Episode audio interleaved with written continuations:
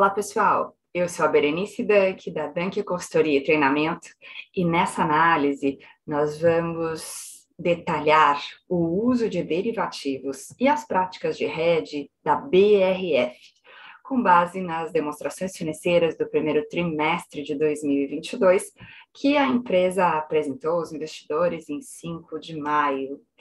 É, nesta apresentação, nós ouvimos o CFO falando bastante e também analistas perguntando sobre o uso de derivativos e decidimos buscar mais detalhes desta, deste uso, desta prática, com base nas notas explicativas das demonstrações financeiras, especialmente na nota de gerenciamento de risco.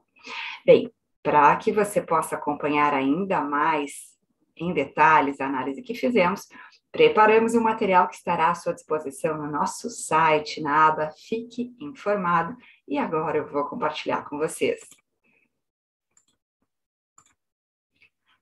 Percebemos então que BRF é uma companhia que possui exposição a câmbio, a commodities e também a taxa de juros.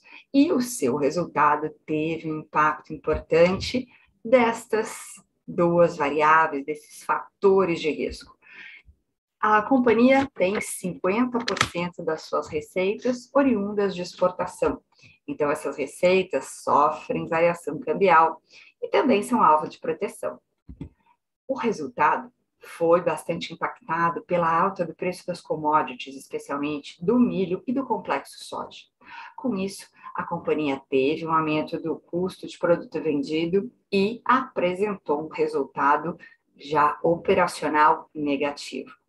A geração de caixa também ficou negativa. E vemos que há também um aumento nas despesas operacionais e com vendas, e assim o resultado sofre. Sofre destas variações adversas do câmbio, do preço das commodities, e é exatamente isso que agora nós vamos detalhar.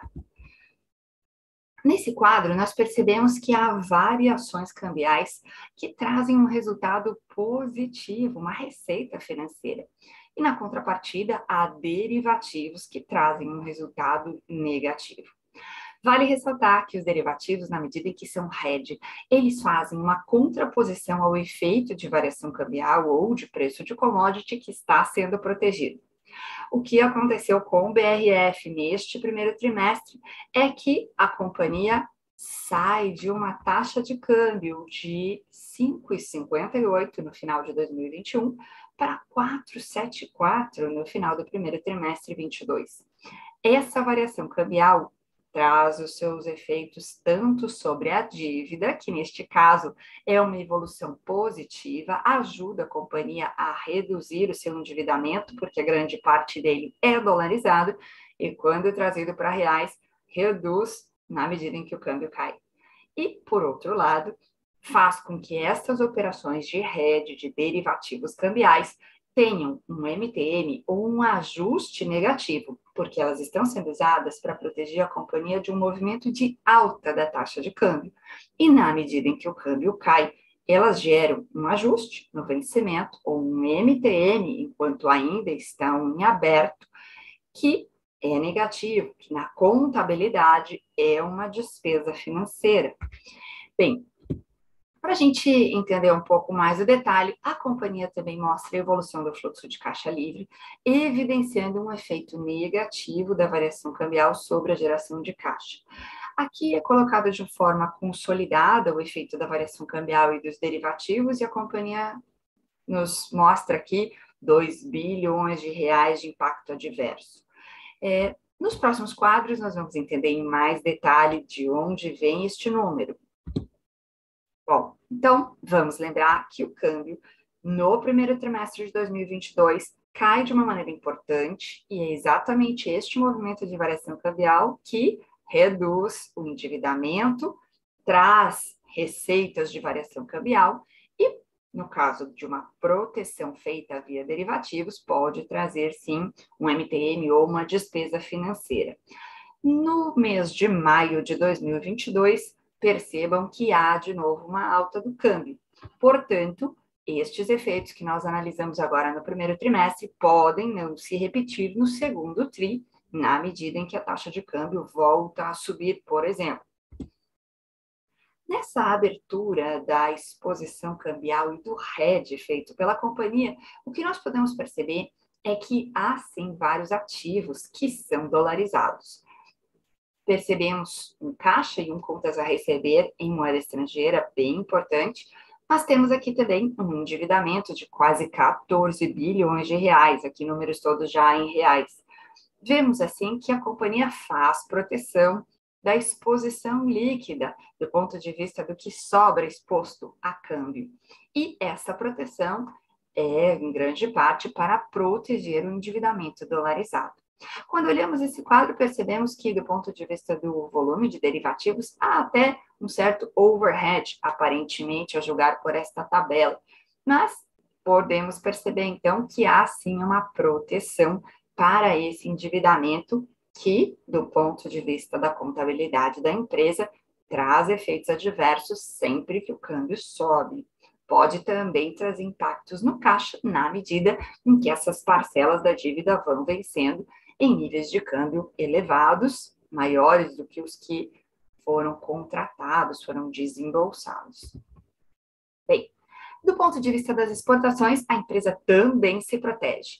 Temos aqui a abertura dos derivativos usados. NDF, um clássico nas operações de hedge, e o collar, aquela estrutura que envolve duas opções e que, aliás, nós ajudamos Suzano a explicar aos investidores no ano de 2020, quando a empresa apareceu com um prejuízo de 9 bilhões de reais. Muitos investidores chegaram a se questionar se isso era a culpa dos derivativos e nós ajudamos a explicar que não, collar é sim uma estratégia de hedge e, naquele caso, a questão que estava aparecendo ali no resultado era toda a exposição cambial em função de uma dívida de longo prazo que, naquele momento de alta de câmbio, estava gerando despesas de variação cambial e também despesas financeiras acentuadas.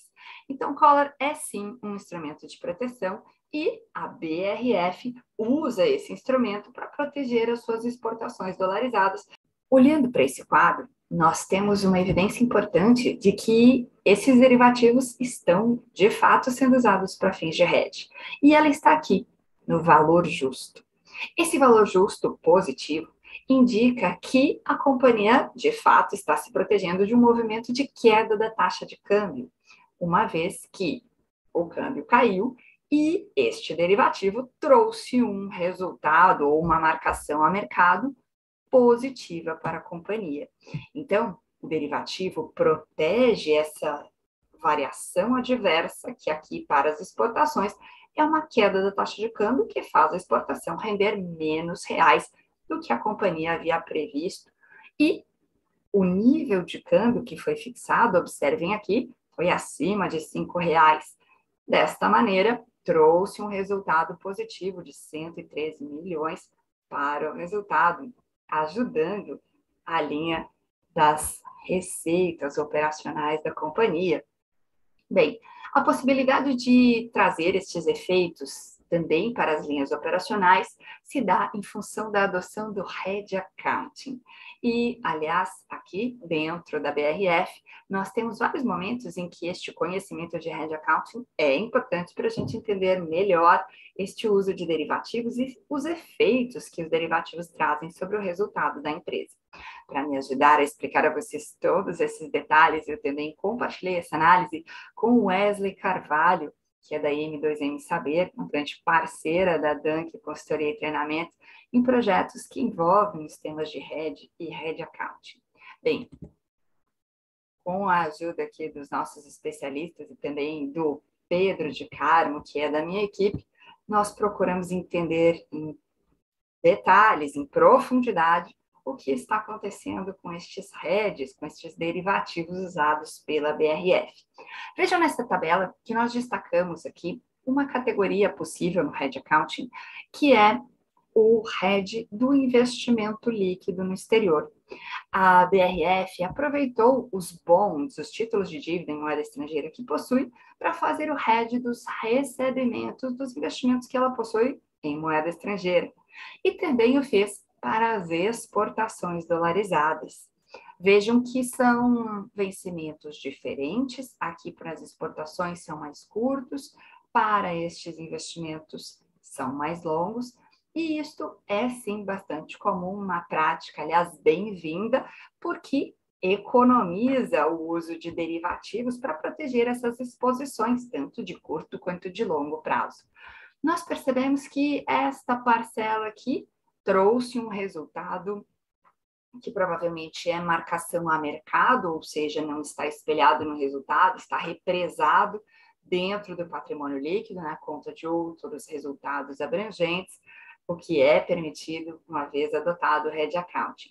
Então, temos aqui, para esses investimentos no exterior, um bond que protege esse efeito adverso de variação cambial. Vamos lembrar que aqui estamos falando sobre recebimentos dolarizados, num período em que a taxa de câmbio cai.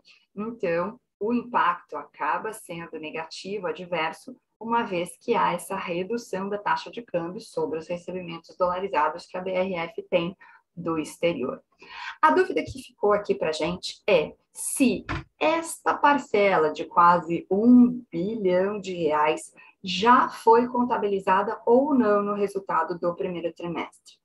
Isto porque a companhia diz aqui na nota explicativa que ela descontinuou esta categoria de hedge.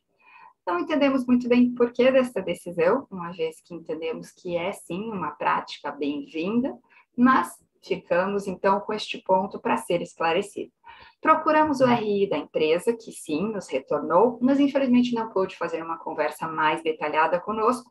Provavelmente teremos essa conversa ainda no mês de maio e, havendo novidades, entendendo melhor aqui se isto já foi lançado no resultado e por que dessa decisão da empresa de descontinuar essa categoria de rede, vamos compartilhar com vocês aqui no canal e nas nossas redes sociais. Bom, seguindo então, também percebemos que a companhia faz hedge de taxas de juros. Temos aqui hedges que são feitos para diversas taxas de juros, não só em dólares e também em reais. A empresa tem debêntures que são atreladas ao IPCA e fez o hedge dessas debêntures para evitar que o aumento da inflação medida pelo IPCA aumentasse o custo dessa dívida. Transformou o seu passivo em CDI através do uso de swaps. Aqui ficou apenas uma dúvida do ponto de vista da evolução do valor justo. Esse valor justo, nós normalmente esperamos ver o instrumento protegido e o objeto de hedge andando de forma similar. Só que nesse caso, principalmente nessas duas linhas aqui que destacamos, nós percebemos que o instrumento de hedge, que é o swap de juros, não tem uma evolução tão similar ao objeto protegido, que nesse caso é a debênture atrelada ao IPCA. Fica a dúvida em relação a a caracterização deste RED, talvez a companhia tenha decidido fazer um volume, um prazo ou uma taxa de juros um pouco diferente. Aqui, aparentemente, as taxas de juros estão casadas, então talvez teria alguma questão aí de volume ou prazo que pudesse estar originando essa diferença. Mas normalmente, numa relação perfeita de RED, nós esperamos que este valor justo, quando comparamos instrumento e objeto, seja similar, como mais ou menos acontece aqui na primeira e na quarta linha. Então, fica também aqui uma dúvida de por que essa evolução não é similar em parte das situações aqui reportadas. Bom, falando do head de commodities, nós vemos BRF usando diferentes estratégias para se proteger da alta do preço do milho e do complexo soja. Isso é importante para a companhia, porque cerca de 40% a 45% do custo de produção, pelo que nos informou o CFO na apresentação de resultados, está atrelada a estes preços de commodities. Ele nos explicou que parte do RED da companhia é feito armazenando esses grãos, porque de fato a empresa precisa originar esses grãos para dar alimentação para os seus animais. Então, nós poderíamos até chamar isso de um head com caixa. A empresa já compra o grão, armazena e, assim, claro, garante aquele preço que pagou. A empresa também faz compras antecipadas do grão. E, no detalhe a seguir, vamos ver que algumas dessas compras já são com preço fixado e, dessa maneira, já há uma proteção em relação à alta do preço da commodity, e outras, por sua vez, são com preço a fixar. E é exatamente aí que o derivativo tem o seu papel de mitigar um movimento de alta desses preços que pode aumentar o custo de produção da BRF. Nós trouxemos aqui um pouco do histórico da evolução das margens e do custo de produção em suínos e frango. Vemos que o segmento sofreu bastante com a alta do preço das commodities e que estas commodities, milho, complexo soja, são muito importantes na formação do custo. Este movimento de mercado adverso também afetou BRF e várias companhias que atuam neste segmento. Aqui um destaque para o preço do milho. Vejam só como o preço nos últimos 12 meses teve uma alta importante, né, chegando a bater acima de 100 reais por saca aqui na nossa B3. Parte do milho comprado pela BRF também é dolarizado, atrelado ao preço de Chicago, e esse preço também subiu. Aí nós temos apenas uma contrapartida que, uma vez que ele é dólar e a taxa de câmbio cai, a queda da taxa de câmbio poderia ajudar a, em reais, esse preço ficar menor. Bem, pelo que podemos ver aqui nas notas explicativas da BRF, é, a empresa, de fato, sofre com o aumento do preço do milho e não consegue se beneficiar tanto de um movimento de câmbio abrindo então a exposição a commodities da BRF. Vemos aqui que a empresa tem compras de farelo de soja, óleo e também de milho. O farelo e o óleo de soja, ela faz o seu hedge com base no preço de Chicago, CBOT. Já o milho, parte é referenciado em Chicago, parte é referenciado na B3. Para fazer o seu hedge, a empresa mescla as estratégias, usa o NBF, o collar, que é aquela mistura de duas opções, e também faz contratos futuros diretamente em bolsa. Percebemos que o hedge sim cumpre aqui a sua função na medida em que este valor justo é positivo. Que isso nos sinaliza que, uma vez que este hedge foi feito para proteger a empresa da alta do preço dessas commodities e elas andaram subindo mesmo, o hedge, o derivativo, trouxe aqui uma marcação ao mercado e também ajustes positivos que mitigaram a alta dos preços sobre o custo de produção da BRF. Nesse quadro, aqui percebemos que a empresa faz compras de milho com preço fixo, como nos explicou na sua apresentação em 5 de maio. A dúvida que ficou, porém, é por que sobre estas compras há derivativos sendo contratados. Aqui, a princípio, já há uma proteção contra a alta do preço do milho e aqui o destaque é para o milho. Então, se já estamos com este preço fixado, a princípio não precisaríamos usar derivativos. Mas a companhia coloca aqui que ela vende NDF e também futuros de milho sobre estas posições. Inclusive, o valor justo corrobora com essa explicação, trazendo 111 milhões de reais de resultado ou marcação a mercado negativa. Bem, percebam que se esta é proteção contra a queda do preço e o preço de fato cai, o resultado é positivo. Se esta é uma proteção contra a alta do preço e o preço sobe, o resultado também é positivo. Nesse caso, a companhia estava vendida, ou seja, se protegendo de um movimento de baixa, e o preço sobe. E por isso vem este resultado negativo. Então, fica a dúvida de por que desta estratégia. Chegamos a pensar que poderia ser uma tentativa de voltar o preço da commodity a ser flutuante, mas isso tornaria a empresa exposta e, a princípio, não é o que nós esperaríamos ver uma vez que a ideia aqui é fazer proteção e mitigar um possível aumento de custos. Detalhando a exposição cambial sobre estas compras de commodities, a empresa nos coloca aqui que ela está se protegendo do ponto de vista do seu custo dolarizado e explica que isso é feito com NDFs. A dúvida que fica para gente é se essa posição é comprada ou vendida. Percebam que aqui nós temos a sinalização de que a empresa está passiva em dólares. Normalmente, passivo em dólar é igual a estar vendido no dólar. E ativo em dólar é igual a estar comprado no dólar. Para a proteção de um custo dolarizado, nós esperaríamos ver uma posição comprada em dólar. E uma posição comprada em dólar, no momento em que a taxa de câmbio cai, daria um valor justo negativo.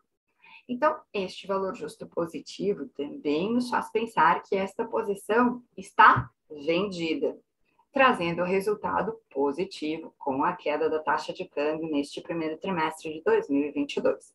Então, fica aqui também a dúvida: gostaríamos de uma ajuda do RI ou da área financeira da BRF para entender melhor essa estratégia. Bem, neste quadro resumimos parte do que acontece com o resultado de BRF em função da exposição que ela tem à variação cambial e aos preços de commodities e também ao uso de derivativos.